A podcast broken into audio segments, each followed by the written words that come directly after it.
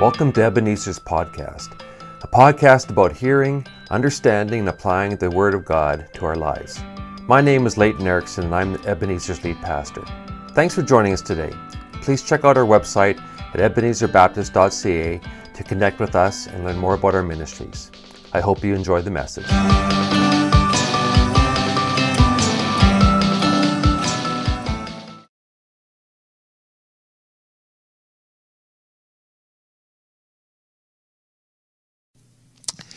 Pastor Kelly, come on up here. I want to say a few words again. So, uh, for those of you that don't know Pastor Kelly, uh, he is completing 35 years of ministry, and not all here at this church. The last few have been here at this church, but uh, been a faithful minister of the gospel. And even though he's not retiring until the end of this month, today is actually his last sermon. And uh, so uh, now, in, in pastor world, to make it to the end faithfully is, is an act of grace from God. It's an act of discipline from those that do that, and it's an act of grace from the church. And so today, I just want to say that I honor Kelly, that we celebrate his, his long ministry with us. And once again, I would like you to welcome Kelly for the last time to our pulpit. And let's, let's raise our hands a bit. Let's do this here.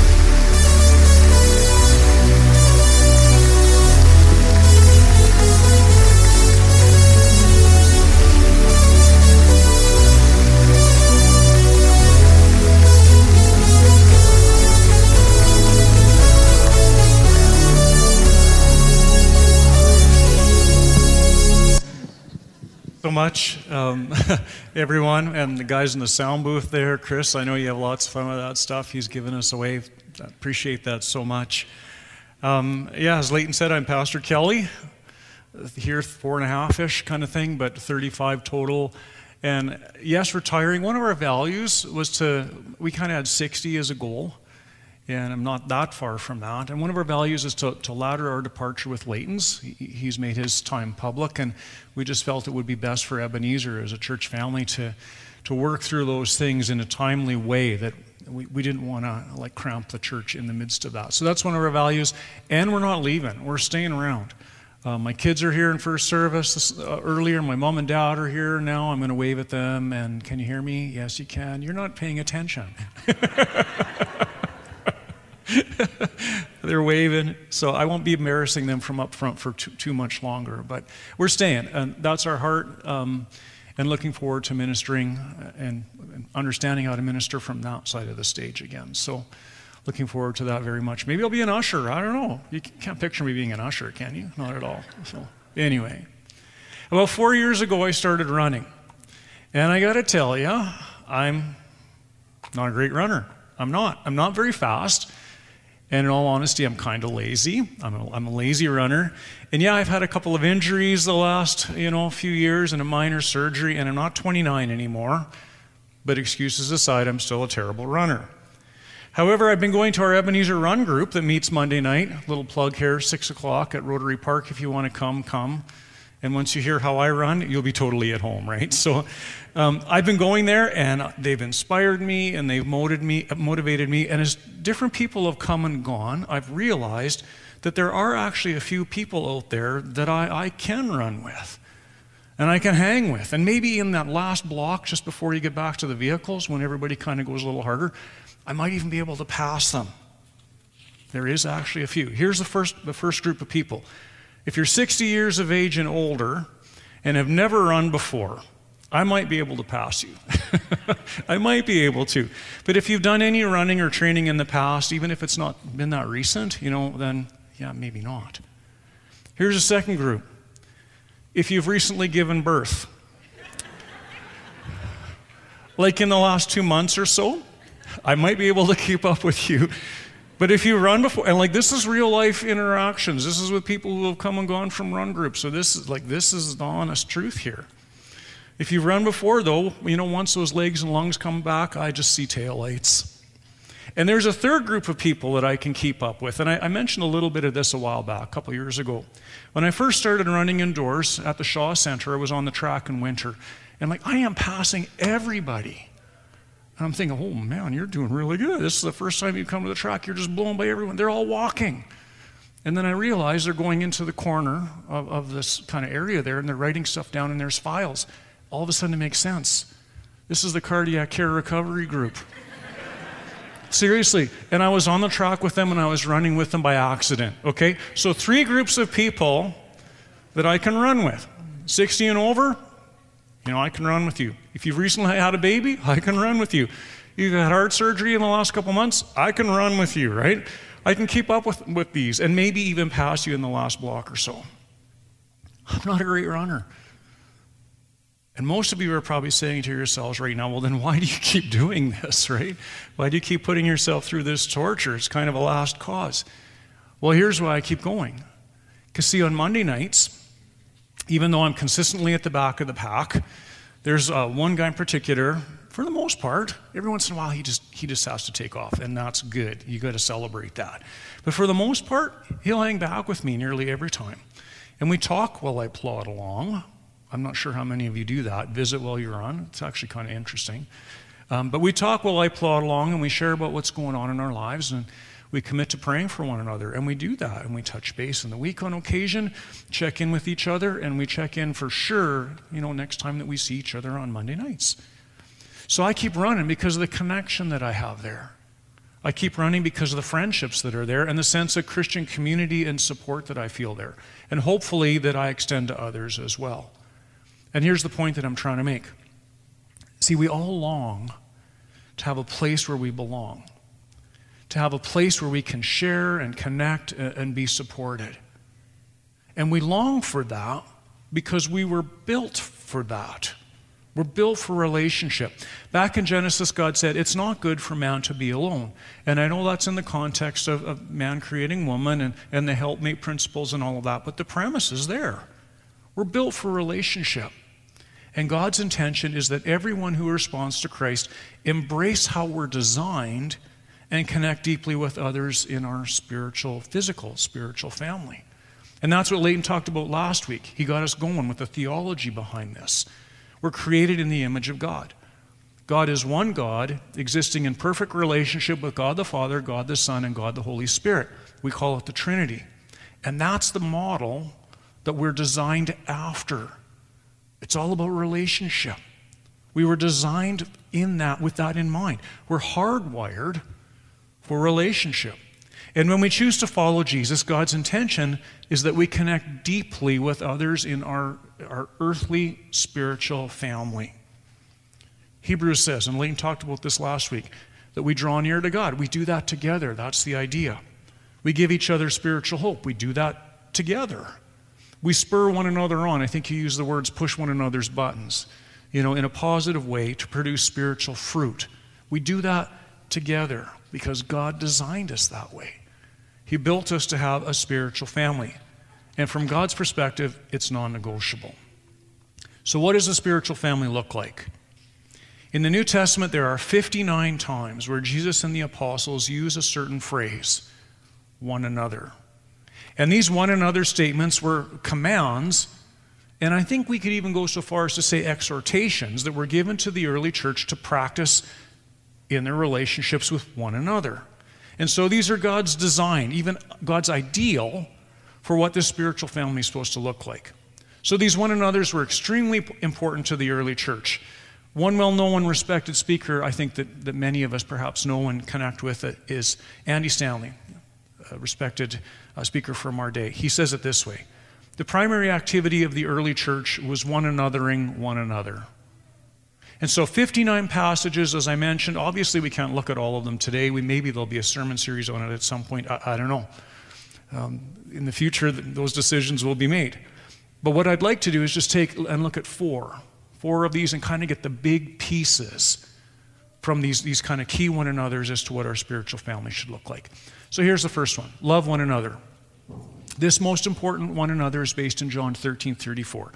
Jesus is talking with his disciples and he says this A new command I give you love one another as I have loved you, so you must love one another. Now, this command to love one another replaced the Old Testament law of Moses. And so this is a big deal This was a big deal for all of the Jewish people. Instead of regulations and this old compensation based way of interacting, Jesus commanded his followers to love one another. That other stuff, that's on the sideline now. We are supposed to love one another. So, what does that look like? How do we understand this love one another? Well, the word that Jesus used in this verse, there's three original Greek words. The one that he used in this verse three times is agape. That's the sort of love we're to have for each other as a spiritual family. What is that? One writer defined it this way Agape love is unconcerned with the self, but instead is concerned with the greatest good of another. Agape love isn't based in our emotions, but in our will and as a choice. Agape love is a decision to love which requires faithfulness, commitment, and sacrifice without expecting anything in return. Two passages that come, that come to mind as I think of, of the agape love that Christ expressed toward us. Uh, the first one's in Romans. Paul says this But God demonstrates his own love for us in this while we are still sinners, Christ died for us. And the second is in John's gospel, where Jesus said this Greater love is no one than this, to lay down one's life for one's friends. And so the command to love one another as God loved, has loved us is this call to love in an agape way, to love with agape love. It's a decision to love one another with the greatest good of the other in mind, to love wholeheartedly and even sacrificially as Jesus loved us. And this command to love one another, that's what the spiritual, earthly spiritual family is supposed to look like. That's the goal, that's the ideal. And this love one another, um, initial one another here, is also the foundation for the rest of the one another's. The rest are really love in action. Excuse me. The second one carry each other's burdens or bear one another's burdens. A lot, a lot of us may be familiar with that, that version of it. Um, a couple of years ago, one of our family underwent a pretty significant surgery. High success rate for this particular procedure and we weren't really expecting a bad outcome, but it was tough to sign the paperwork that said, you know, they may not make it off the table alive. And what made it even harder was that Sam and I were between churches at this point in time.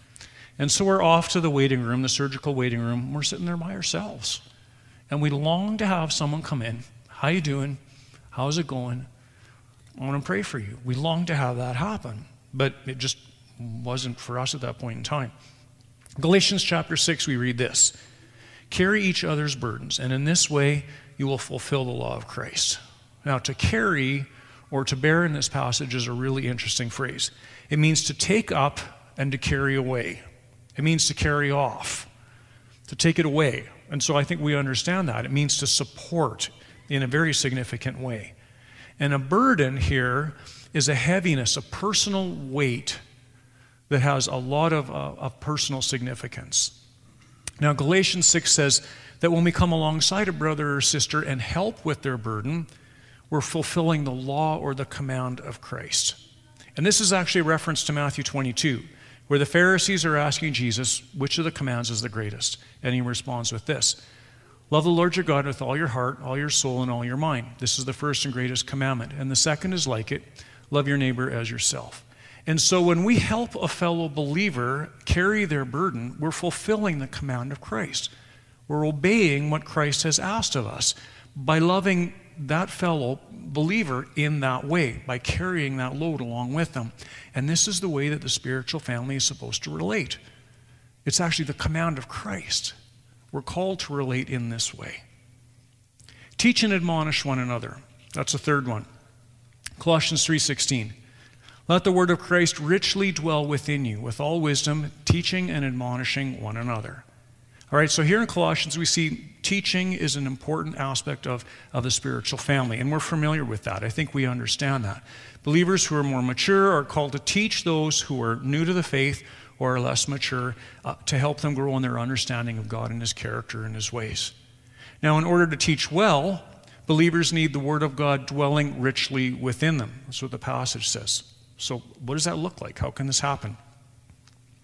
In his first letter, Peter gives us a key as to what this takes. Like newborn babies, long for the pure milk of the word, so that by it you may grow in respect to salvation. Paul gives us another huge key here in Timothy when he says this Be diligent to present yourselves approved to God as a workman who does not need to be ashamed, accurately handling the word of truth.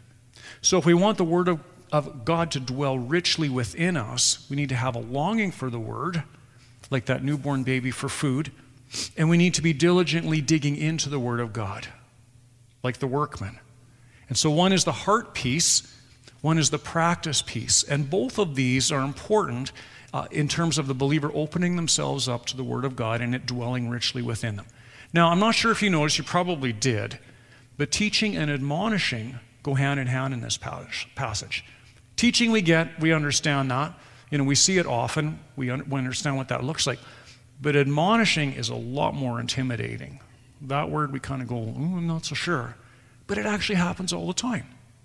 On occasion in second service, when, I, when I've been in first service, I'll hang in the, in the foyer a little bit, and the kids are running all over the place, and the kids are going, hey, don't do that. Well, that's admonishing. You know, we, we've, we've all heard something like that. We've all expressed something like that. Parents admonish their kids. A boss will admonish an employee when they want to see change or improvement. Playoffs are on right now in lots of different sports. Coach calls a timeout gives them a little bit of direction, tells them, hey, don't do that, you need to do this instead. That's admonishing. Okay, so we are actually familiar with it. Admonishment is encouragement, instruction, advice, and even warning for the purpose of making improvement. And we're called to do that, to teach and admonish one another, but we're to do it with wisdom, not in an unthinking or selfish way, and for the purpose of spiritual growth. Now, I'm going to take another verse here that we're all very familiar with, but we've not necessarily connected these two before. And this is in Matthew's Gospel where Jesus says this. Excuse me. Matthew 28. Therefore, go and make disciples of all nations, baptizing them in the name of the Father, and the Son, and the Holy Spirit, and teaching them to obey everything that I've commanded you. Familiar passage for many of us, the Great Commission. And so Jesus is telling us here that teaching and following in obedience, hearing the word and then learning to obey that, that's essential for making disciples. And really, when you boil this one another down, teaching and admonishing, it's the same thing. A little bit different lingo, admonishing, but that admonishing is about learning to put into practice those things that we're learning about, teaching to obey. It's the same deal. And so, this one another teaching and admonishing is really about making disciples.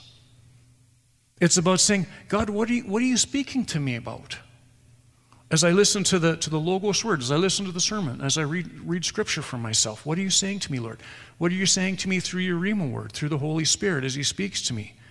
What are you saying, and how will I respond to that in, in a way that, in obedience, so that my life is changed as I learn to trust you more and more and rely upon you? teaching and admonishing, that which moves us toward deeper discipleship, is a key part being involved in a spiritual family. Next one, forgive one another. Ephesians 4:32. Be kind and compassionate to one another, forgiving each other, just as, as in Christ God forgave you. Every one of us here this morning is a part of an earthly family. We just are. It's just we wouldn't be born if you weren't a part of an earthly family. And as members of that family, you know that relational stuff happens. Lots of good stuff gathering, helping, supporting, you know, praising, joy, celebration. There's, there's good stuff that happens in our earthly families for sure. And there's also disappointment and disagreement and even offense at times and distance. Same is true of your spiritual family. When you're in a spiritual family, there's many good things. You know, we love and we care and we disciple one another, we help, and at times we offend each other. I don't think we do it on purpose, but we tick each other off once in a while within the family, within the spiritual family. We do. We hurt each other. And when that happens, and it will, because we're forgiven, not perfect, and we're in family together, when that happens, we need to forgive one another. We need to deal with that offense and we need to make it right. You may need to have a conversation like Matthew 5 and 18 tell us. I've done that on occasion. I've had to do that. Or we may need to simply let it go if it's a bit of a lesser issue. But regardless, the bottom line is that we need to forgive because that's what Jesus did for us. Our sin against God was so great that it damaged our relationship with, with Him forever. Yet, because of his great love, God took the initiative and he made our relationship right again through Jesus. This is the model of forgiveness that God established for us. And this is what we need to do within our spiritual family for a couple of big reasons to stay healthy as a spiritual family and for us to stay growing as individuals. We need to be forgiving. We need to be working on that. We need to be engaging. And that's what lays that foundation for us to be moving forward. That's what Christ did for us. Again, lots more we could look at, but I think we get a picture here this morning of what, you know, the core of a spiritual family can look like. Just a few of the key one another's. All right? So I, I think we get that. But there's also several things that can get in the way of that. There's some, some blockages, some barriers to, to spiritual family, to, to Christian community, and I want to talk about those for a few minutes. The first is on emphasis on personal salvation and individualism. Our tendency in North America is to make the focus of the gospel primarily on the individual. Jesus came to save individuals from sin and bring them to personal salvation. This is absolutely true, totally true. And as a result, we've emphasized the importance of a personal commitment to faith. Again, completely true. And sometimes I think we miss a part of that bigger picture that goes along with this. Jesus came to rescue us and restore us into relationship with God as our Father and to one another as family, as siblings. Christ redeemed us individually and collectively. Through faith in Christ's death and rec- rec- uh, resurrection, we are reconciled to God and we are brought together into the community of faith, family of God, the church. Notice the, the communal aspect of Peter's letter here. 1 Peter 2, verse 9. You're a chosen people, a royal priesthood, a holy nation, God's special possession, that you may declare the praises of him who called you out of darkness into his wonderful light. Once you were not a people, but now you're the people of God. Once you had not received mercy, but now you have received mercy. Being a follower of Jesus is not a solo sport. It's not a solo sport. In fact, there are 59 commandments in the New, Testament that you can't even begin to practice if you're trying to do faith alone. All those one another's. What do you do with that? That's not something that you can do by yourself. And so we need to realize and embrace the richness that's here in terms of functioning and growing with, with other followers as the family of God. All right? First block. Second one. You guys are well acquainted with this. You probably would have, have chosen it as number one, and that's busyness. Most of us have extremely full, overtaxing work schedules that leave little time for much else. But in addition to the demands of the job, we're also masters when it comes to filling every spare minute of the day with activities for ourselves and our kids. This hectic, overscheduled life means that most of our energy is spent investing in our needs and those of our family. The result is that we have little time and less energy for relationships in the church. Jesus' command to love one another as I have loved you is based in that agape love that he modeled for us. And this is a self sacrificing, self giving love. And the truth that many of us have to realize is that involvement in spiritual family takes sacrifice. It does, it takes sacrifice. We may need to say no to some of our personal pursuits, and possibly even some of those of our, family if we want to connect deeply with others in community. It takes sacrifice on that, some, some of that stuff. But here's the beauty in what some people may consider loss. Once you engage deeply with other believers, you don't miss all the activity and the running around and all the rat race.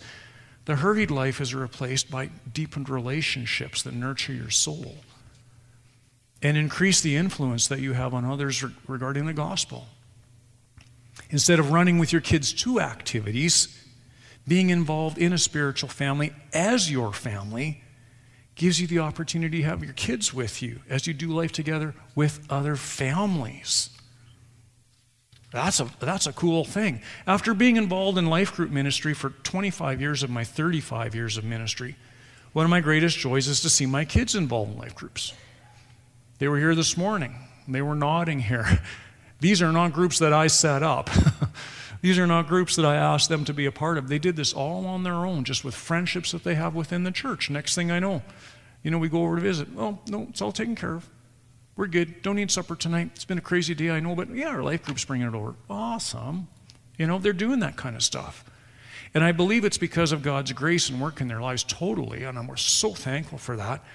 And I'd like to think it's because of the model of community that they saw in us as we were growing up, as they were growing up, as we were growing up as a family, and the connection that, that we had with other families. Here's a third block superficial relationships. And this really is just a, the culmination of the first two. The result of individualism and our hectic lifestyles is that many of our relationships are shallow and surfacey. Because of the pattern of living we've fallen into, many of us are uncomfortable with seeking authentic relationships in the church, and we're poorly equipped to, to develop Christian, deep Christian, authentic community. The sad reality for many of us here is that we have many colleagues and acquaintances, but few deep, deep relationships, especially in church. Another block home life. For some, the painful reality is that you've come from a difficult home situation. For those with this background, the idea of community in a spiritual family just recalls a whole world of hurt. Neglectful parents, abusive fathers, pushy moms, angry siblings, missed expectations. I mean, all that's hurtful stuff. Why would I want to be involved in a spiritual family when family just means pain? Others have experienced strong, healthy home life, for sure. And many of us in Ebenezer are blessed with this, for sure. For many, a strong faith in Christ binds us together with our nuclear family. Having a strong home life is a very special blessing, for sure. Having said that, when you come from a strong home, you may not feel the need or have the opportunity to look for deep connection within the church because your need for family, for spiritual family, is met within the context of your physical family. And for some, this challenge goes, this challenge goes even one step further. One writer suggested this that some believers even struggle with making physical family too great a priority to the point of it becoming a source of adultery. Our physical families are incredibly important, they're a blessing. And because of Jesus, we belong to another family, an additional family, a huge, massive, extended family, and that's the family of God, which has it. There's incredible blessing that, that Christ tells us about in Matthew 19 that comes as we're a part of that, that larger, greater family of God. This is Jesus here, Matthew 19. Everyone who has left houses or brothers or sisters or father or mother or wife or ch- children or fields for my sake will receive a hundred times as much and will inherit eternal life. So, our physical families, they're important. And those of you who have come from that healthy home, your spiritual family needs you. Your spiritual family needs you to, to share what you have and to be a blessing to other people in terms of what you have, to open up your homes, open up your lives, and to contribute to others who perhaps haven't had what you've had, to model that. Your spiritual family needs you to share all the good stuff that you've had within your physical families. Here's the last one past hurt in the church. Many people have been wronged by believers within, within the church. The, when this happens, those who have been hurt are often hesitant to invest deeply in spiritual family. I think we understand that. We get that. I, I get that. The sad but true reality is that offense, misunderstanding, hurt, sin, and brokenness will always be a part of the church because sinful people exist in it. We're all sinful. And we're forgiven when we trust in Christ. And we're not perfect. Stuff is going to happen. Tough stuff is going to happen. But by God's grace, we need to move forward and forgive one another as God forgave us as we learn to live in this messy reality together. Don't think with all of the talk that we've had about doing life together and, and the one another's, they look pretty awesome. But it's messy. It is messy because it's family. Family isn't always straight and simple and, and, and you know, clean and unicorns and roses and all that. Family is, is life to life and is challenging. But as we move forward, uh, practicing what it is that God has asked us to do, and there's bumps along the way, and you really embrace what it is that Jesus taught us in terms of forgiving and loving and admonishing and teaching and, and serving, all of a sudden there's a richness there that comes in the midst of the messiness.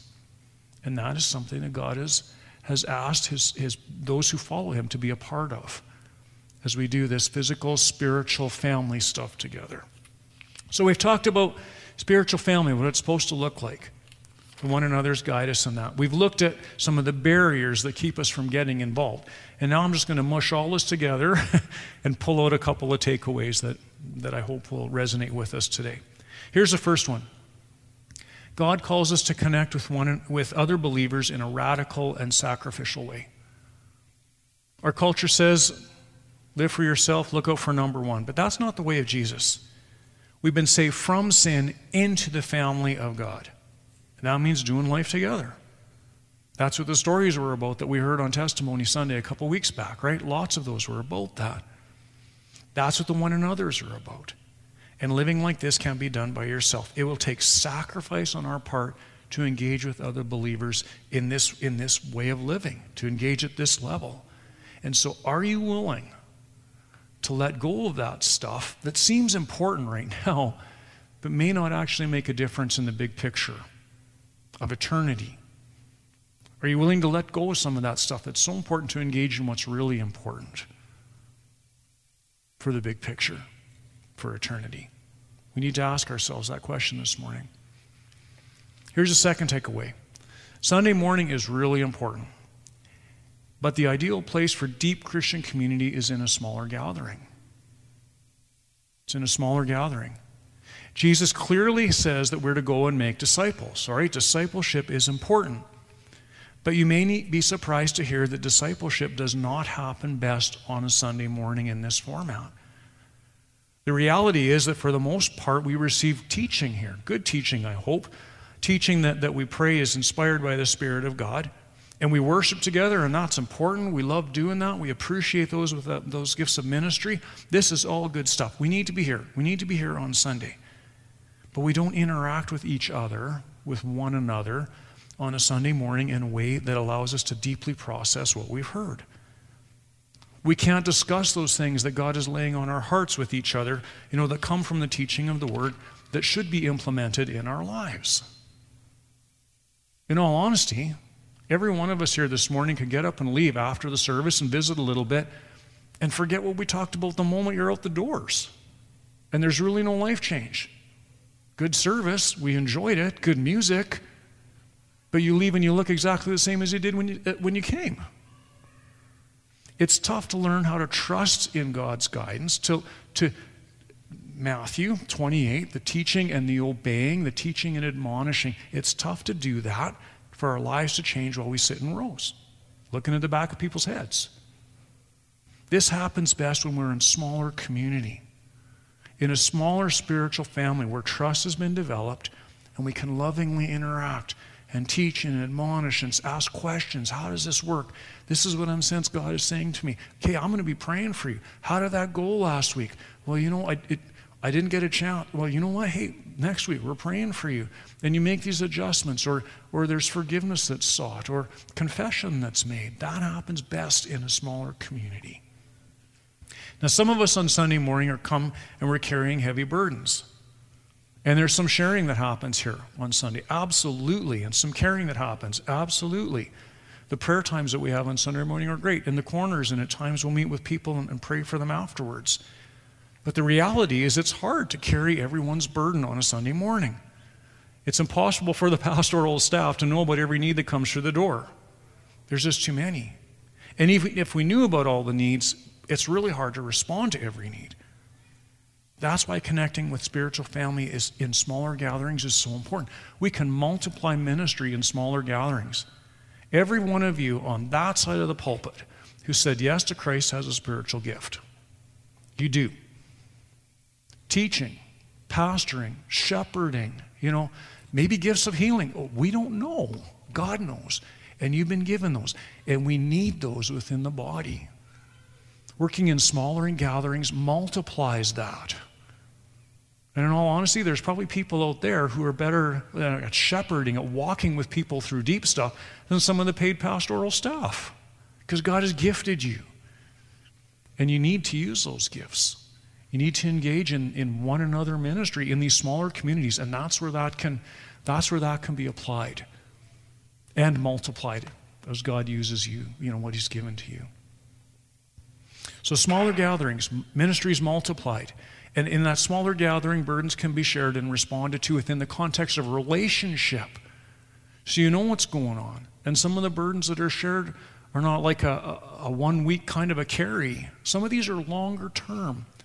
And in a smaller community, that, that family can walk along with you long term on, in an ongoing way.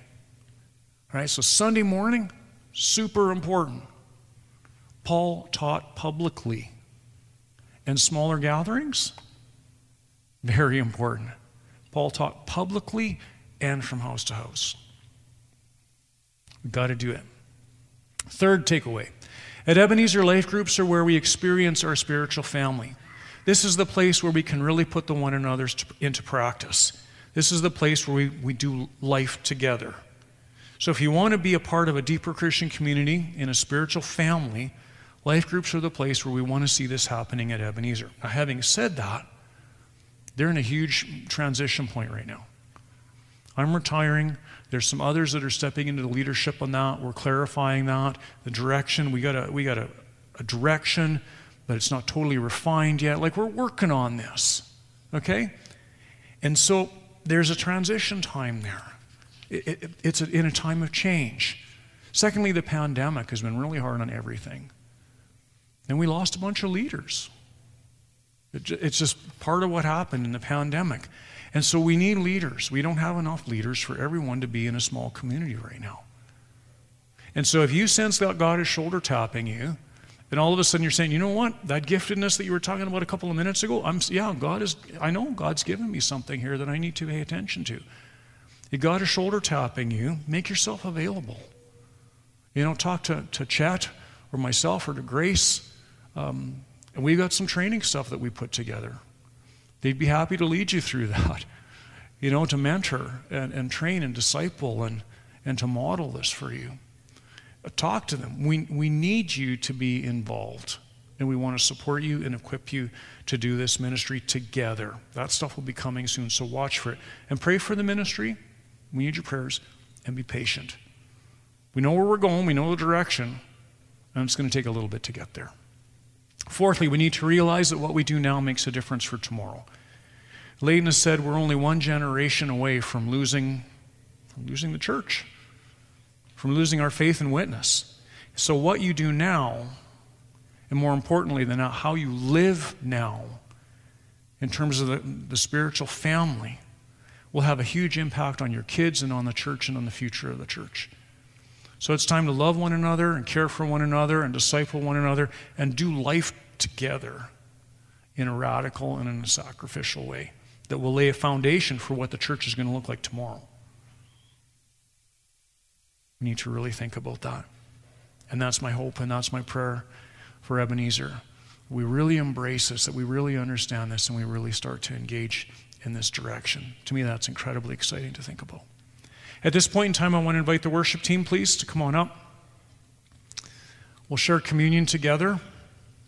And when we share communion, typically our focus has been on, on the individual and on the truth that Jesus gave himself for me, for my sin, so that I might have a right relationship with him. Again, completely true. And today, as we've talked about spiritual family, I also want to remind us that Jesus also gave himself for the church, for the bride of Christ of which he is head. That's how important spiritual family is. And so, as we share communion this morning, I'm just going to ask you to reflect uh, on how, you know, where you're at personally. Give thanks, give praise. Maybe there's something that you need to confess and make right. Reflect on that as an individual. And take a couple of minutes and just think about as, as well where you're at in terms of engaging with the church and connecting with spiritual family and what you've contributed and how you might contribute. Just encourage you to spend some time um, reflecting on that as well. 1 Corinthians 11, verse 23. The Lord Jesus, on the night he was betrayed, took bread, and when he had given thanks, he broke it and said, This is my body, which is for you. Do this in remembrance of me. Father, today we want to thank you for the body of Christ that was given for us. Thank you that Jesus went willingly to the cross on our behalf and that he gave his body, that it was broken for us for the redemption of our sin.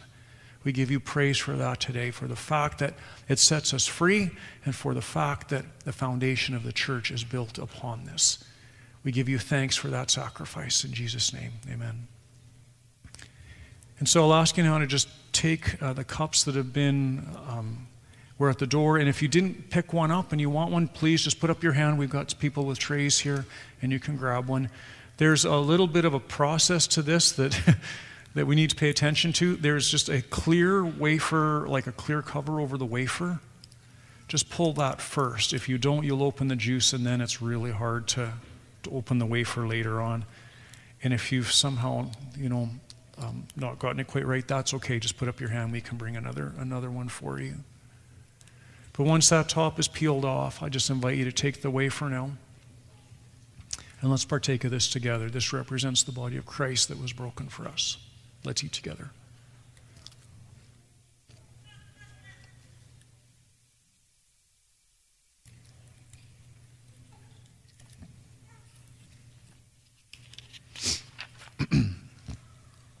Verse 25.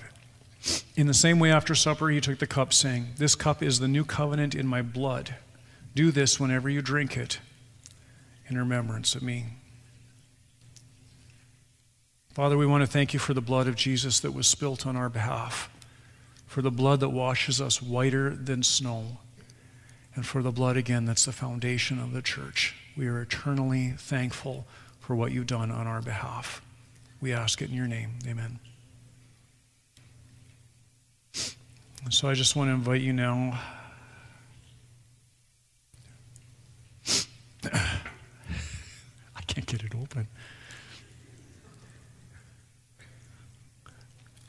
Little confession I have incredibly thick fingernails. I can use them for a screwdriver.